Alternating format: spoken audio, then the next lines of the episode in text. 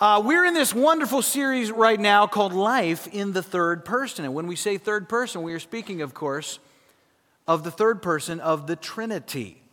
And of whom do we speak? We speak of that topic that is often neglected or often misinterpreted, mistaught in churches all across the world. We're talking about the Holy Spirit. And so we've been studying the Holy Spirit. We've looked, uh, week one, we, we said, Who is the Holy Spirit? And we talked about the fact that He is a He. He is a person, He is not an it. And in week two, we said, What does Jesus have to say about the Holy Spirit? We looked at John's gospel. We saw what he had to say there. And then in week three, we talked about the baptism of the Holy Spirit, where when you come by faith, you are immersed into the life of the Spirit. You are immersed and baptized in Christ, and you have your identity with Him, and all that He has, He gives to you. And we talked then in the following week about the regeneration of the Holy Spirit, where when you come by faith, you are changed. You become different. You don't stay the same. He does a transformative work, and you are changed from the inside out.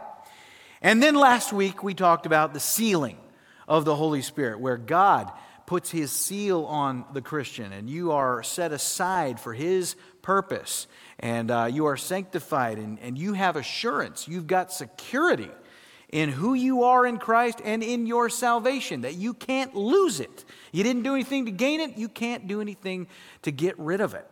And tonight we're going to look at another fascinating aspect of life in the third person. I grew up in South Dakota.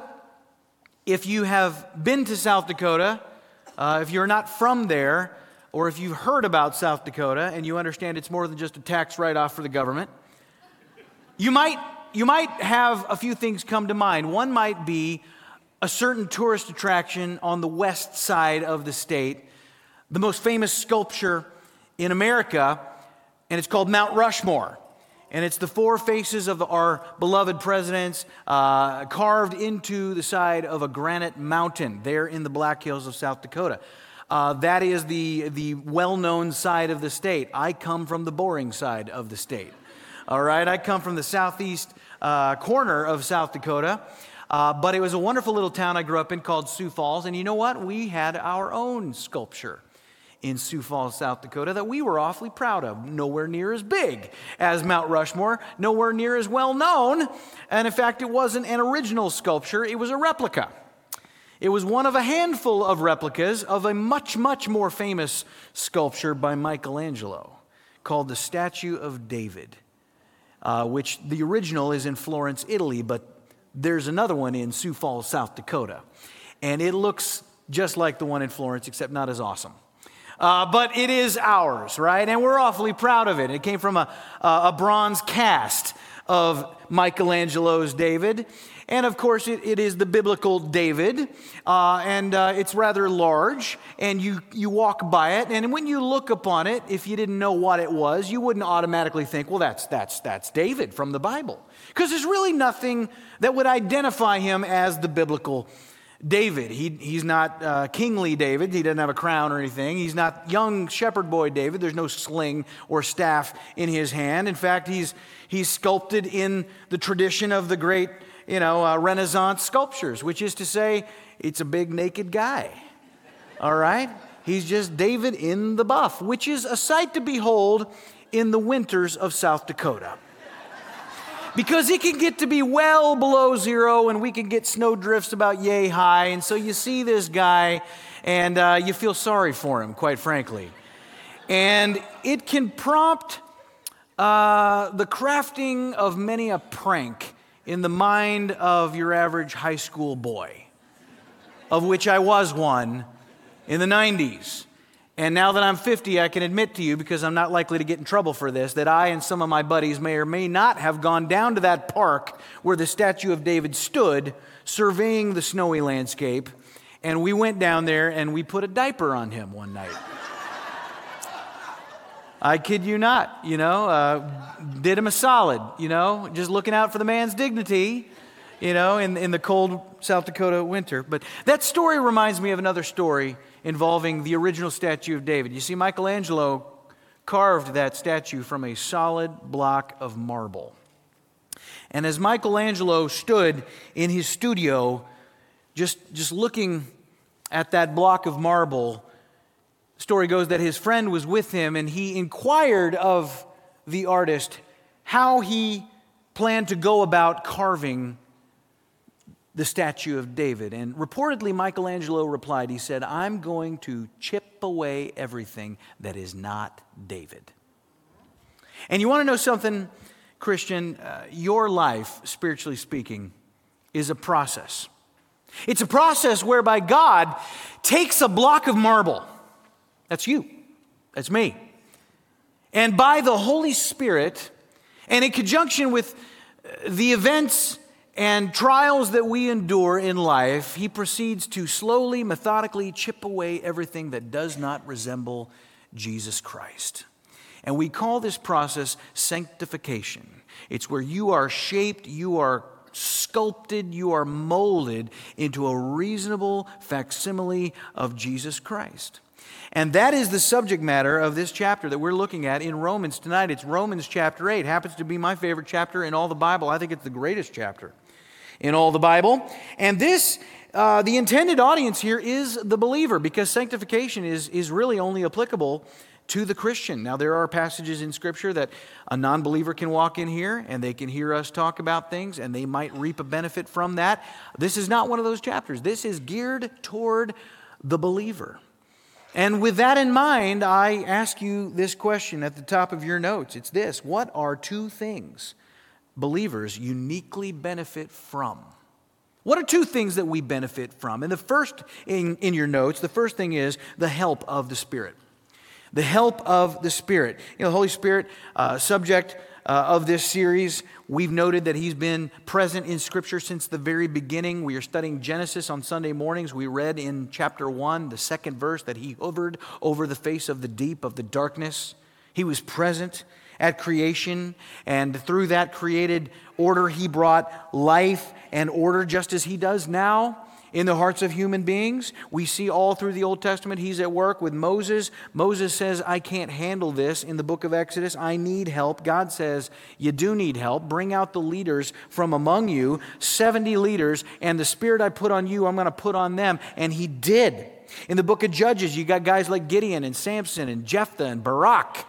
And everywhere God uses these men, uh, it says that the Spirit comes upon them each and every time. In the book of uh, First and Second Kings, God says to the very first king, Saul, He says, uh, "Here will be a sign that I have made you king. The Spirit of God will rest upon you."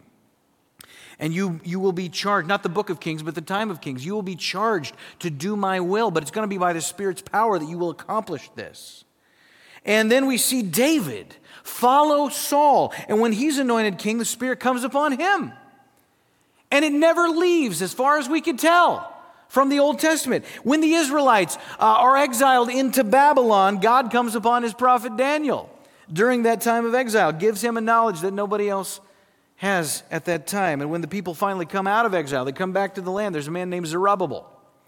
And uh, he's going to rebuild that temple, and God gives him encouragement. He says, What? You all know this. Not by might, not by power, but by my Spirit, you will do this. And so we see all of this. And of course, Jesus Christ, the classic prophet, priest, and king, how does he begin his ministry? He's there in the Jordan. John is baptizing him. And what, what comes and rests upon him? It is the Spirit like a dove.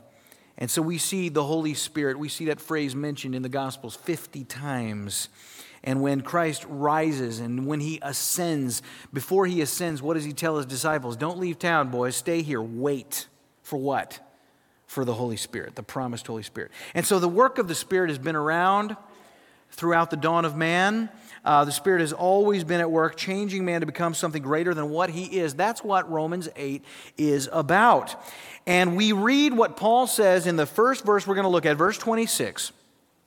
He says, In the same way, the Spirit helps us in our weakness. Now, I could say amen right there. We could all go home right there. That would be enough truth for us for tonight. But I want to squeeze a little more out of this. Pray with me. Heavenly Father, I ask your blessing upon our time together in your word. Thank you for your word. And we know that your word was inspired, it, it, it was delivered through that Holy Spirit of which we study right now, God. And as we read, It is that Spirit that indwells us that also illuminates this for our understanding, that we might apply it. And as we apply what we read in your word, it is that same Spirit that empowers us to put it to work. And so we pray for that understanding today, that it may be fruitful in our lives. In Jesus' name, amen. All right, Paul writes, the Spirit helps us in our weakness. Now, here's what, what is interesting. If you read the original Greek, there's a word missing. We just read the Spirit helps us in our weakness. You know what word is not there in the original Greek? The word in. The word in is absent in the manuscript. English translators added that. Why? Because they helped it would convey the meaning of this verse a little bit better, as if to say, when we are weak, Spirit helps us. In those times when we have weakness, in those instances, that's when the Spirit gives us a hand. But that word in is not found in the Greek. And so that context is not here. And the most literal translation we could derive is really the Spirit helps our weakness. That's how this ought to read. That's better, isn't it? Why is that better? Because if you say the Spirit helps us in our weakness, what does that imply? That implies that there are times when we're not weak. There are times when, uh, you know, we, we, we don't need the Spirit's help. But occasionally, occasionally we do.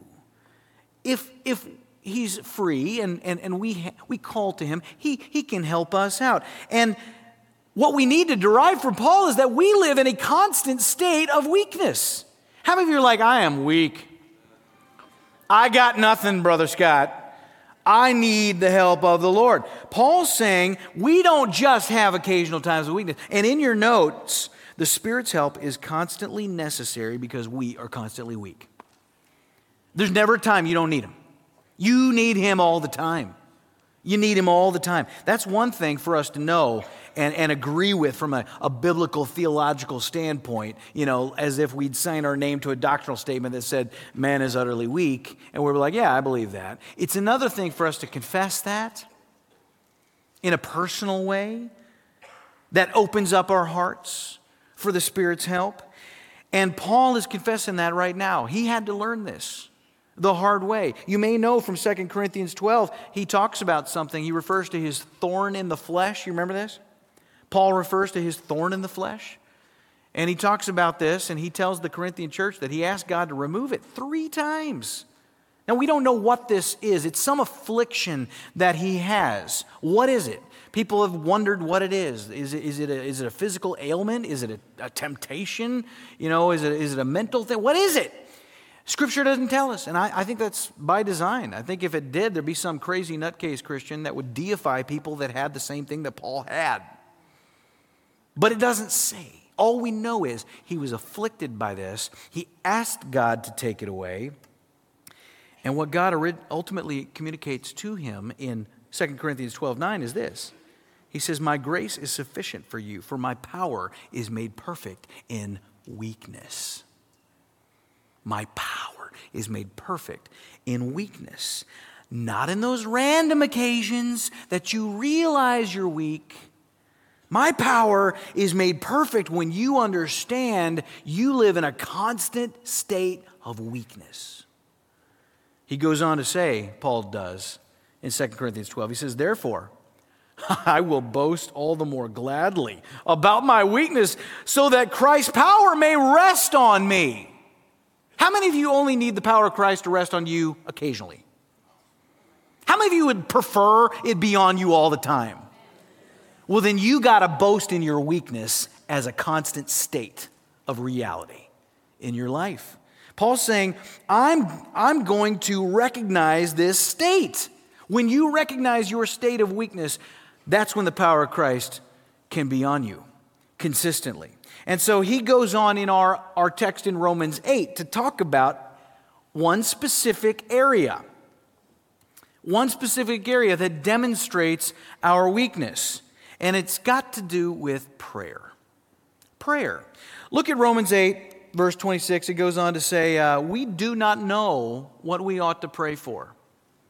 We do not know what we ought to pray for. And what Paul's doing here is he's, he's taking what arguably ought to be the easiest part of the Christian life prayer. I mean, think about it. This should be the easiest part of the Christian life. There are things in the Christian life that are not easy. If I were to randomly select one of you and say, I want you to come up here right now, and I made you stand on the stage and I gave you a microphone, I said, I want you to preach the gospel to this group right here. Some of you would wet your pants.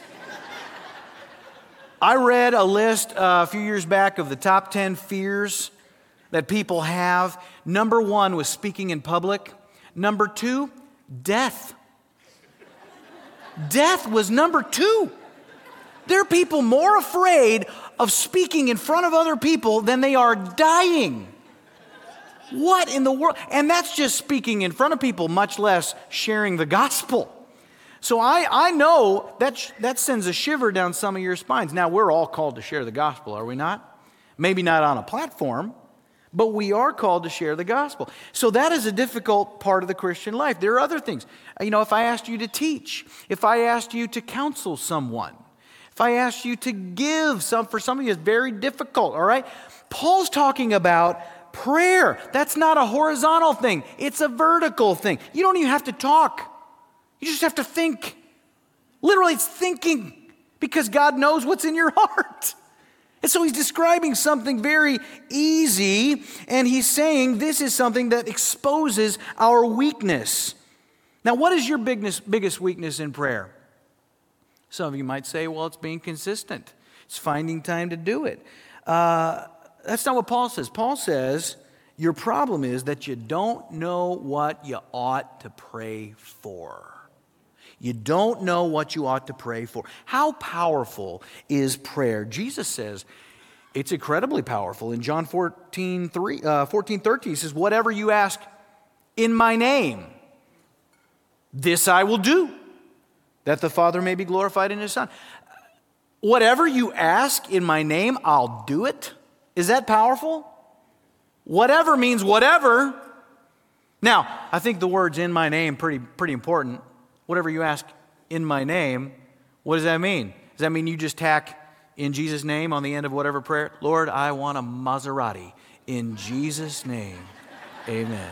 Now, that's not what it means. What does it mean to pray in His name? It means to pray in accordance with His purpose, with His will, right? It, things that are in accordance with, with what He desires. So that ought to tell you something. If He's saying, I will grant whatever you ask, in my name for my purpose. What does that communicate? That means it's awfully important that we pray in accordance with that purpose. That means we need to know what we ought to pray for. Well, that's a problem because we don't. We don't always know what we ought to pray for. Okay? We're weak. Paul's saying that's his whole case right here. And so, in that instance, here's what Paul says. He says that the Spirit helps us in our weakness. How? He goes on to verse 26, he says, The Spirit Himself intercedes for us through wordless groans. He intercedes. What does it mean that He intercedes? It means He intervenes. He goes on our behalf. Now, we use that word intercede or intercessory with regard to prayer, there's two major kinds of prayer. You got petitionary prayer. What is that? When you make petition before the Lord, who are you praying for? Praying for yourself. You're asking God for things. Lord, give me a promotion. Give me a, a mate. Uh, uh, Lord, give me wisdom. Uh, Lord, uh, bless me with this, that, or the other. Now, some people feel guilty about that. You should not feel guilty about that. You can ask God for stuff, it's okay. Long as you have the right heart, the right mindset to asking. If he wants to say no, he'll say no. Okay? But people are like, oh, I don't know, I don't, I don't want to I don't want to seem greedy. Does God have a finite supply of things? Are we picturing God with a big box of blessings up in heaven and you get there first thing in the morning and you, Lord, bless me for this way and this way and this way and this way. And then God gives you all the blessings. And later Joe comes along. He's like, God, I'm asking for this. He's like, I'm sorry, Frank beat you. He, he got here early. You know, I'm out. I'm out. Come back tomorrow. No. God has infinite blessings to give. So that's petition. But intercession is not when you pray for yourself, even though there's nothing wrong with that. Intercession is when you pray for others and you go on the behalf of others to the Lord. And that's a beautiful habit of prayer. Well, guess what? Somebody is interceding for you. Who is it? It's the Holy Spirit. The Holy Spirit, He intercedes for you, all right? In what situation? It's when you don't know what you ought to be praying for. Now, listen, you may be praying. You may pray all the time, but you're perhaps not praying for what you ought to be praying for. You might even think you're praying for the right thing, but you're not. Or maybe you have no idea what to pray for and you're just speechless. You ever find yourself there? Sure, sure. So, I just start to pray. This is how this works. Whether or not I'm praying for the right thing, what is Paul saying? The Holy Spirit steps in and says, God, uh, let me translate this for you according to your will and he begins to intercede for you. And this is accompanied, Paul says, by wordless groans. Now, some versions say with groanings too deep for words. Okay, now I've got some charismatic brothers and sisters in the Lord that interpret this and they assume that that's talking about the gift of tongues. Groanings too deep for words, okay?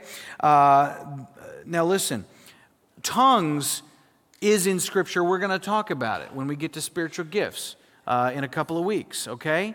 Uh, the word for tongues in Scripture is glossolalia. What does it mean? It means languages. Languages. What do languages have? They have words. What kind of groans are these? Wordless groans. Groans without words, all right? No words. So, are these languages? No. So, is this referring to tongues? No. I'm not even saying that tongues have ceased or don't exist. I'm saying that's not what this is talking about. That's all I'm saying. Furthermore, it's not you groaning. Who's doing the groaning here? It's the Spirit. Paul says the intercession of the Spirit is beyond words, it's beyond human expression. Your vocabulary cannot be applied to what the Holy Spirit is doing in this instance right here. We've got no words, English or otherwise, to describe the deep groanings of the Spirit, who is alongside you to relay to the Father what needs to be said, and He's articulating it that in a way that you cannot using the various, you know, combinations of the 26 letters of the English alphabet. He's doing what you can't, in other words. So it's not simply that we don't know how to say it. It's not simply that we don't know the exact words that we need to put in place. That's not how God works. I think sometimes people think, well, I got to say it just the right way.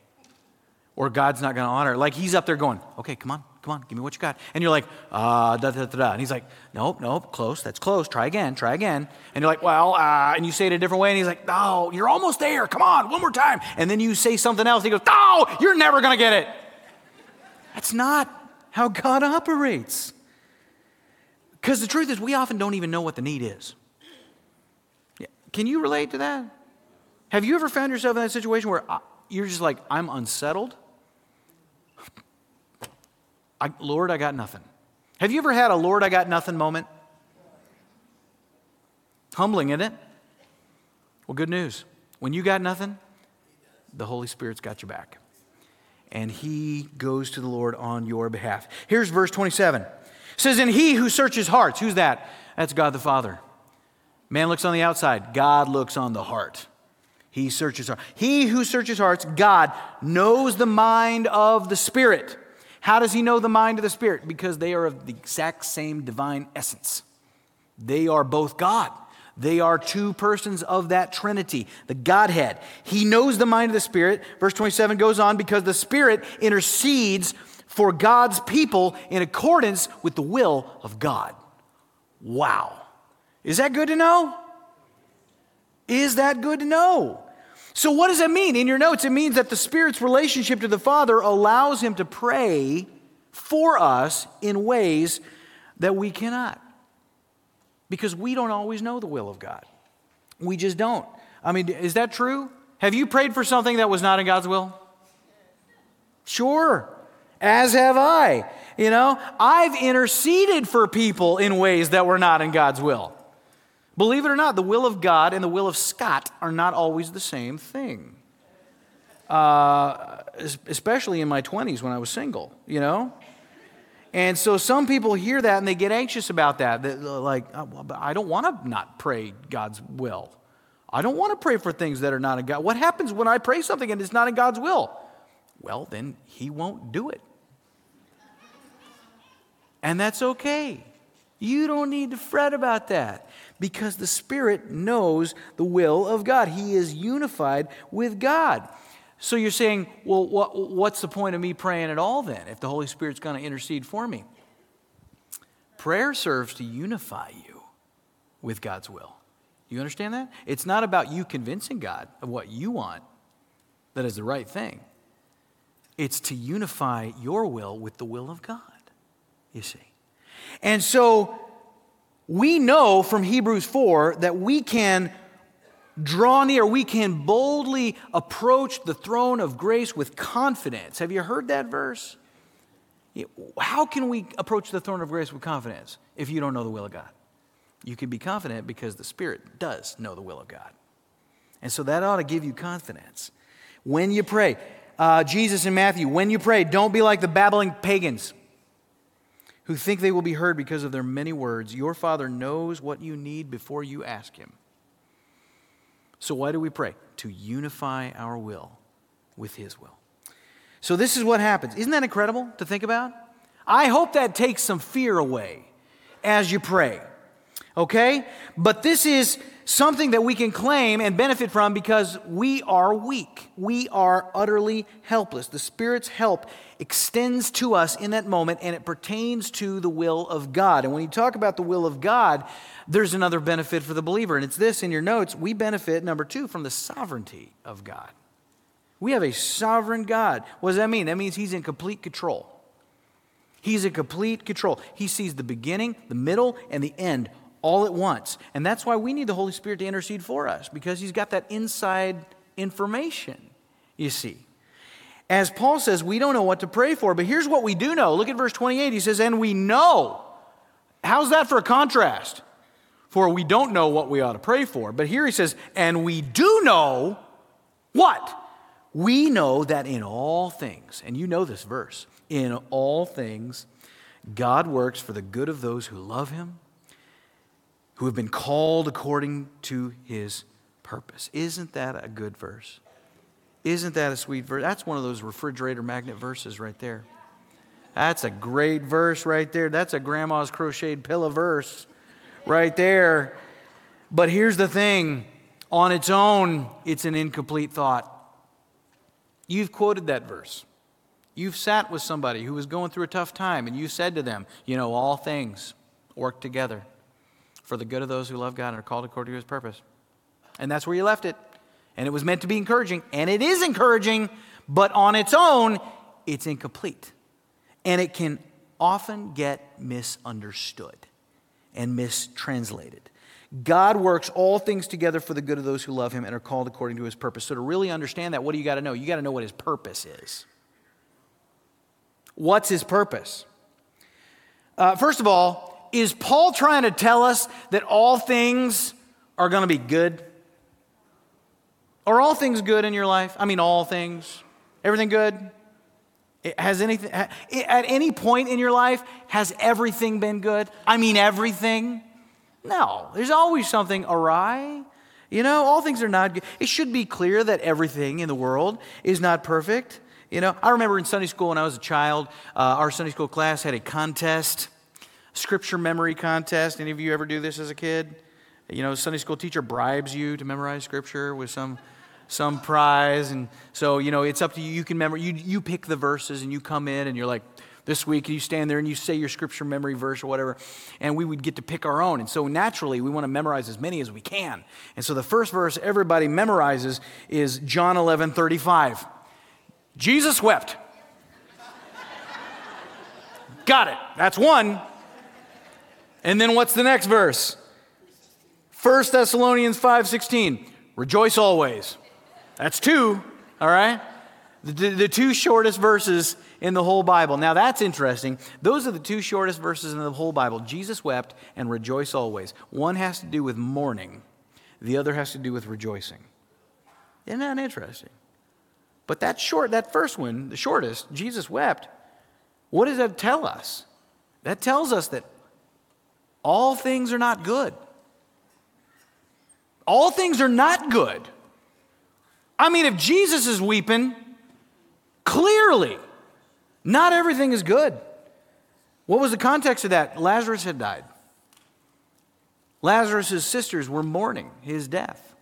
And so Jesus is weeping, whether for the loss and the death of his friend, or what he suffered, or maybe the lack of faith on the part of Mary and Martha, whatever it may be. Jesus was in sorrow. And so when we look at Paul's words here, he works all things for good. What does that mean in a fallen world where death exists, and where pain exists, and where sorrow exists? Does that mean God's going to fix all your problems? No. Does it mean, you know, man, I lost my job, but I'm going to get one tomorrow. Or I'm going to get my old job back. Or, you know, the wife's going to come back to me. Or they're going to accept our offer on the house or, you know, whatever. Is that what it means? God's going to work all things together for your good? No. It doesn't mean that He's going to make everything to your liking. It means He works it all together for good according to His purpose. What is His purpose? Paul tells us in verse 29. Here's His purpose For those God foreknew, He also predestined to be conformed. I want you to underline the word conformed to be conformed to the image of his son, that he might be the firstborn among many brothers and sisters. See, you've got to see the connection between verse 28 and verse 29, because without verse 29, verse 28 is just the prosperity gospel. It's just name it and claim it.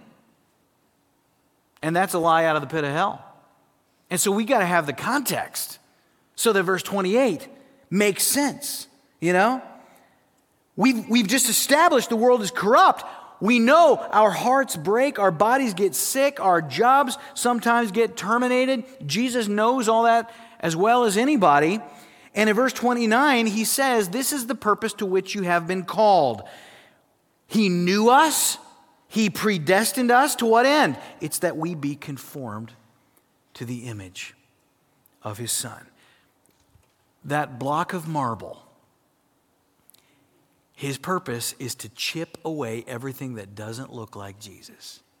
That you, the block of marble, become like Christ. That's the purpose. And you got to remember that. Now, you remember that the next time you encounter a difficult circumstance. You remember that the next time you go through something traumatic. And your first instinct is to ask, What have I done to deserve this? That's the wrong question. The right question is how does God want to use this to make me more like Christ? Now that takes that takes some, some commitment. That takes some understanding of his word. Because in your notes, God doesn't promise that all of our problems eventually go away. He promises that He will use all issues of life to draw us closer to Him. Uh, we just prayed for a guy a beloved member of our church in the back before the service. We anointed him with oil. We prayed over him. And he, he, I asked him, as I do every time I pray over somebody and anoint them, I asked him, I said, What specifically do you want us to pray for? Now, he's got pains and things that, you know, are, are obviously uh, initiating this, this uh, event. But you know what he said? He said, I need more faith. That God would use this to grow my faith. Wow. Well, that's the right heart. That's the right attitude. It's all about your relationship with Him. Ultimately, that's the most important thing. Paul says, In all things, God works for the good of those who love Him. That's relational language. You're in relationship with Christ. And even the difficult times, He's using them. That's what Romans 8 28 means. Now you say, no, wait a minute. Does that mean God's using these? Does that mean that God causes these instances in my life to draw me closer to Him? Did God cause me to lose my job? Did God cause my spouse to leave me? Did God cause my loved one to, to die? No. What this is saying is that we live in a fallen world. That stuff all exists and has existed since Genesis chapter 3. But because God is sovereign, He uses that to accomplish His purposes in a fallen world. And we are the beneficiaries of His sovereignty. We are under our own curse, you understand? And God is a God of justice. And so that curse remains on us until we come by faith and it's lifted in an eternal sense, but we still function in a temporary way in this mess called planet Earth. And He, because He loves us, He uses all of the elements of this fallen place to draw us to Him into a sweeter relationship. That's what it means. And when we understand that, it makes a big, big difference. You know, Joseph God had his hand upon Joseph. We're going to read about Joseph eventually because we're in Genesis on, on the weekends. Yeah, Joseph had a vision, he had a dream early in that story that his brothers would all bow down and serve him. And he shared it with them. And they got mad, go figure. And they threw him in a pit and they faked his death and they sold him into slavery. And he ends up in Egypt and he works for Potiphar. And Potiphar's wife falsely accuses him and he gets thrown in prison to rot. And then he, he forms a, a bond with a fellow prisoner and he blesses this guy. That guy gets released, forgets all about Joseph. And Joseph wastes away in prison for several more years. And then the Pharaoh has a dream. And Joseph's name is mentioned. And immediately they call for Joseph. And he comes, and within hours, he goes from being a prisoner to being the prime minister of a nation. And God elevates him and fulfills the prophecy of that initial dream. And when Joseph's own brothers come to Egypt and they do, in fact, end up bowing before him, what does he say to them? He says, What you intended for evil, God intended for good. And that is the sovereign God that we serve. All things work together. They all work together. We're not promised an overnight fix on any issue. Jesus told Peter, Peter, Satan has asked to sift you like wheat. Whoa. What's the next thing you want to hear from Jesus? But I told him no. And yet, that's not what he said. That's not what he said. He said, You want him to say, I'm not going to let him mess with you, Peter. No, he said, But I have prayed for you that your faith will not fail. And you know what? Sometimes we want to hear God say, I'm not going to let anything bad happen to you. I'm going to make sure everything that happens is to your liking. That's what we want to hear. But that's not what we get. What we get is what Peter got. Somebody has prayed for you. Who has prayed for you? The Holy Spirit. He has interceded for you. And what is the object of that? That ultimately you're going to be more like Jesus. And that is far better than anything you could come up with to pray for. And this is the wisdom of God, that he uses evil to bring glory to himself. It must tick Satan off. Think about every ploy, every tactic, every stratagem that our ancient foe concocts just backfires, blows up right in his face. Because God has this way of bringing glory to himself. Now, in verse 28 29, there's a word there. It's the word conformed. That's where our focus ought to be. But there are people who don't focus on the word conformed. There's another word in there that they focus on. All right? And it's the word predestined. It's the word predestined. Because look at verse 30. It also uses that word. It says, To those he predestined, he also called. And those he called, he also justified. And those he justified, he also glorified. So it's amazing, uh, depending on your theological background, your, your doctrinal bent, where you let your focus rest when you read the Word of God. It's in the same chapter. My charismatic buddies, my charismatic friends, they will focus on the word, uh, uh, you know, they'll focus on the word, uh, the phrase wordless groans, all right? My Calvinist buddies will focus on the word predestined. And they'll fixate on that because when they see that word, they, they, they hold to a concept that God predestines us for salvation. Now, is that true? Yes. Uh, unfortunately, an accompanying view is that God predestines some for damnation. We don't see that in Scripture. We don't see that in Scripture. But what I want you to understand is that there is a concept here that Paul is putting forth that God looks, He calls us, He predestines us to come by faith, to be saved, to be born again. And it's an unsettling thought to think that your eternity was established before time began by God the Father. Now, it's a, it's a complicated topic, and obviously we don't have time to delve deeply into this predestination, election, and all that. There's a wealth of verses dealing with man's salvation in terms of God's sovereignty and choosing of us. There's also a wealth of verses that deal with man's salvation having to do with, with the free will of man and submitting to and surrendering to God. Here's what I know the will of man and the sovereignty of God are both taught in Scripture. You know what I do when I see two concepts taught in Scripture? I teach them. I believe them both. You say, but do you understand how that works together? No, I don't. I'm not going to lie to you and tell you that I get it. There are others who say that they do, and normally, if they say that they do, they either deny the sovereignty of God or they deny the free will of man. I don't deny either because I see them both taught. You say, well, how do they work together? How do you choose God and He chooses you? I don't know, but it works. And there's a tension there. And I've got to be okay with that tension. Tension. Just because I can't get my three pounds of fallen matter around it doesn't mean that God doesn't understand it and work it out beautifully. I'm just glad He does. All right? And so when we look at this word, the way that you ought to see it is that He's in control, that He's sovereign, that He chooses you. Okay? The concept of being chosen. And we need to embrace that, that you've been chosen. Uh, that you, you come to faith in Christ, you have a chosen status, okay? You are chosen because God made you so, and for no other reason. There's nothing about you that warrants His choosing of you. It's all by His sovereignty. You know, I, we go to the grocery store in the summertime, we love watermelon. Have you ever watched people try to pick a watermelon in the grocery store? It's rather comical, isn't it? They're out there doing all these technical things. You know, they're slapping it and they're holding it up and they're looking for the yellow spot or the little sugar spots. They take a cantaloupe and roll it down the aisle, you know.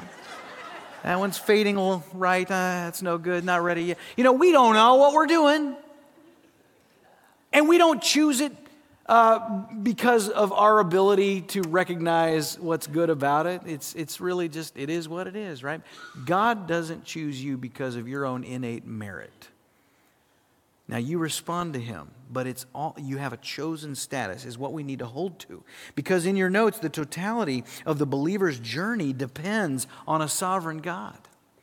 You've got to hold to the sovereignty of the Lord Jesus.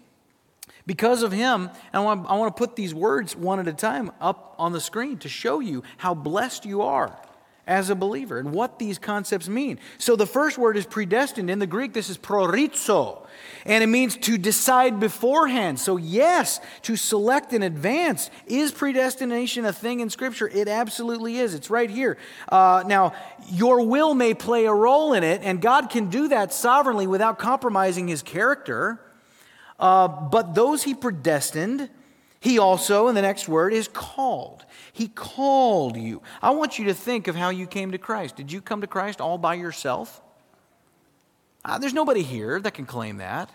God used various things in your life. There were people in your life, perhaps, that were praying for you, that invited you. I had lunch today with a man. Somebody invited him to go to a Christian concert years ago, gave his life to Christ at that concert. And there are many, many stories like that. But when you come to faith, it's because you were called. And then because he called you, he also, the next word is justified. He justified you. Now, what does that mean? That's an essential moment in your salvation. It means you are declared righteous. You're not righteous on your own. In fact, you're still walking around in this bag of tainted, corrupt man flesh, all right? And so God has declared you righteous, even though physically you're not. He has credited His righteousness to your account. You can't justify yourself, only God can justify you. And those He justified, He also, and this is a beautiful word, He glorified. He glorified. And you know what? That's a future event. Are you, anybody in here glorified right now? None of you are glowing. All right? Uh, that is something that you become when you stand in the presence of a holy God one day. It's a future event. It's, it's that future tense of salvation. You were saved. That's your justification. You are being saved. That's your sanctification. And you will be saved one day. That's your glorification. And that means you're going to dispense with this fallen vessel that you are inhabiting right now, and you will no longer have the flesh or your own uh, temptations to contend with anymore. And you will be perfect before the Lord. But here's the deal even though that's a future event, he describes it in the past tense. Why does he do that? Because his word is good, because your salvation is secure. If your salvation were not secure, if you could lose your salvation, he would not speak of your glorification in the past tense. He speaks of it as already having happened because he doesn't break his promise. And so, what this means is, what all this means is, in your notes, that without relying on the Spirit and sovereignty of God, there is no practical difference between a believer and an unbeliever. You, you, are just a lost theologian otherwise. You just know all the right things. But you got to rely on the Spirit and the sovereignty of God. There, there should be something practical to all this truth. You don't just believe and trust the Lord for your eternity. Theoretically, will that save you? Yes, but that's not all He saved you for, is eternity. He saved you to live this out right now in an evidentiary way. Because eternal life does not begin when you die. Eternal life begins the moment you put your faith in Jesus Christ and His Spirit comes to reside in you. He that is eternal comes to reside in he that is flesh. And now you have eternal life. You have eternal life. And it makes a difference right now because he's changed you for eternity. So there are four things I want to close with. Four things practically that we can do. First of all, admit weakness and welcome the Spirit's help. You just admit it. I'm, I'm, I'm just a block of marble. I need to become like Christ. And a block of marble does not carve itself into Jesus. I need the Spirit to do that. So, this is how His power is manifested daily in your life. You boast in your weakness, as Paul did, and you are made strong. Number two, you be comforted by knowing that He prays on your behalf. That ought to fill you with such uh, peace and comfort uh, so that we can approach the throne of grace with confidence because somebody else who knows the will of God perfectly is going to his uh, throne on your behalf. You've got the Holy Spirit in your corner contending for you. Number three, you trust. Trust God to work out the details of your present situation for His glory, for His purpose, no matter what's going on in your life. God's using it. You're asking the right question. Not, what have I done to deserve this? Why is this happening to me? It's how will God use this to make me more like Him? How will God use this to make me more like Him? And then number four, rest. Rest in the security of your salvation from beginning to end. You didn't do anything to get it, you can't do anything to lose it. You are firmly in the grip of Jesus Christ. He says, All the Father has given to me, no one may take away. You're right in there. And not only that, he says the Father's grip. You got Jesus' grip on you, you got the Father's grip on his grip. That's a double divine grip. Ain't nothing getting through that.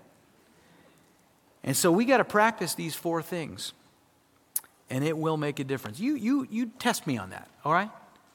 You practice those four things every day, and you see if it doesn't make a difference in your life. Life in the third person. Amen. Let's pray. Heavenly Father, I uh, ask your blessing upon this wonderful body.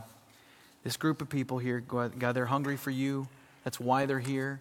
Would you give them victory every day? Would you fill them with your spirit? Would you give them the knowledge that they are, uh, they are redeemed by you, that you have their best interests at heart, that the Spirit goes on their behalf and prays according to your will? May they live victoriously, God. I was so encouraged earlier tonight when a sweet lady from this congregation shared with me that she invited a friend to come to our Christmas program someone who doesn't know Jesus, God. And my heart leaps for joy to hear that. May we all be shaped and molded into bold emissaries of the gospel for you by your Spirit. In Jesus' name, amen.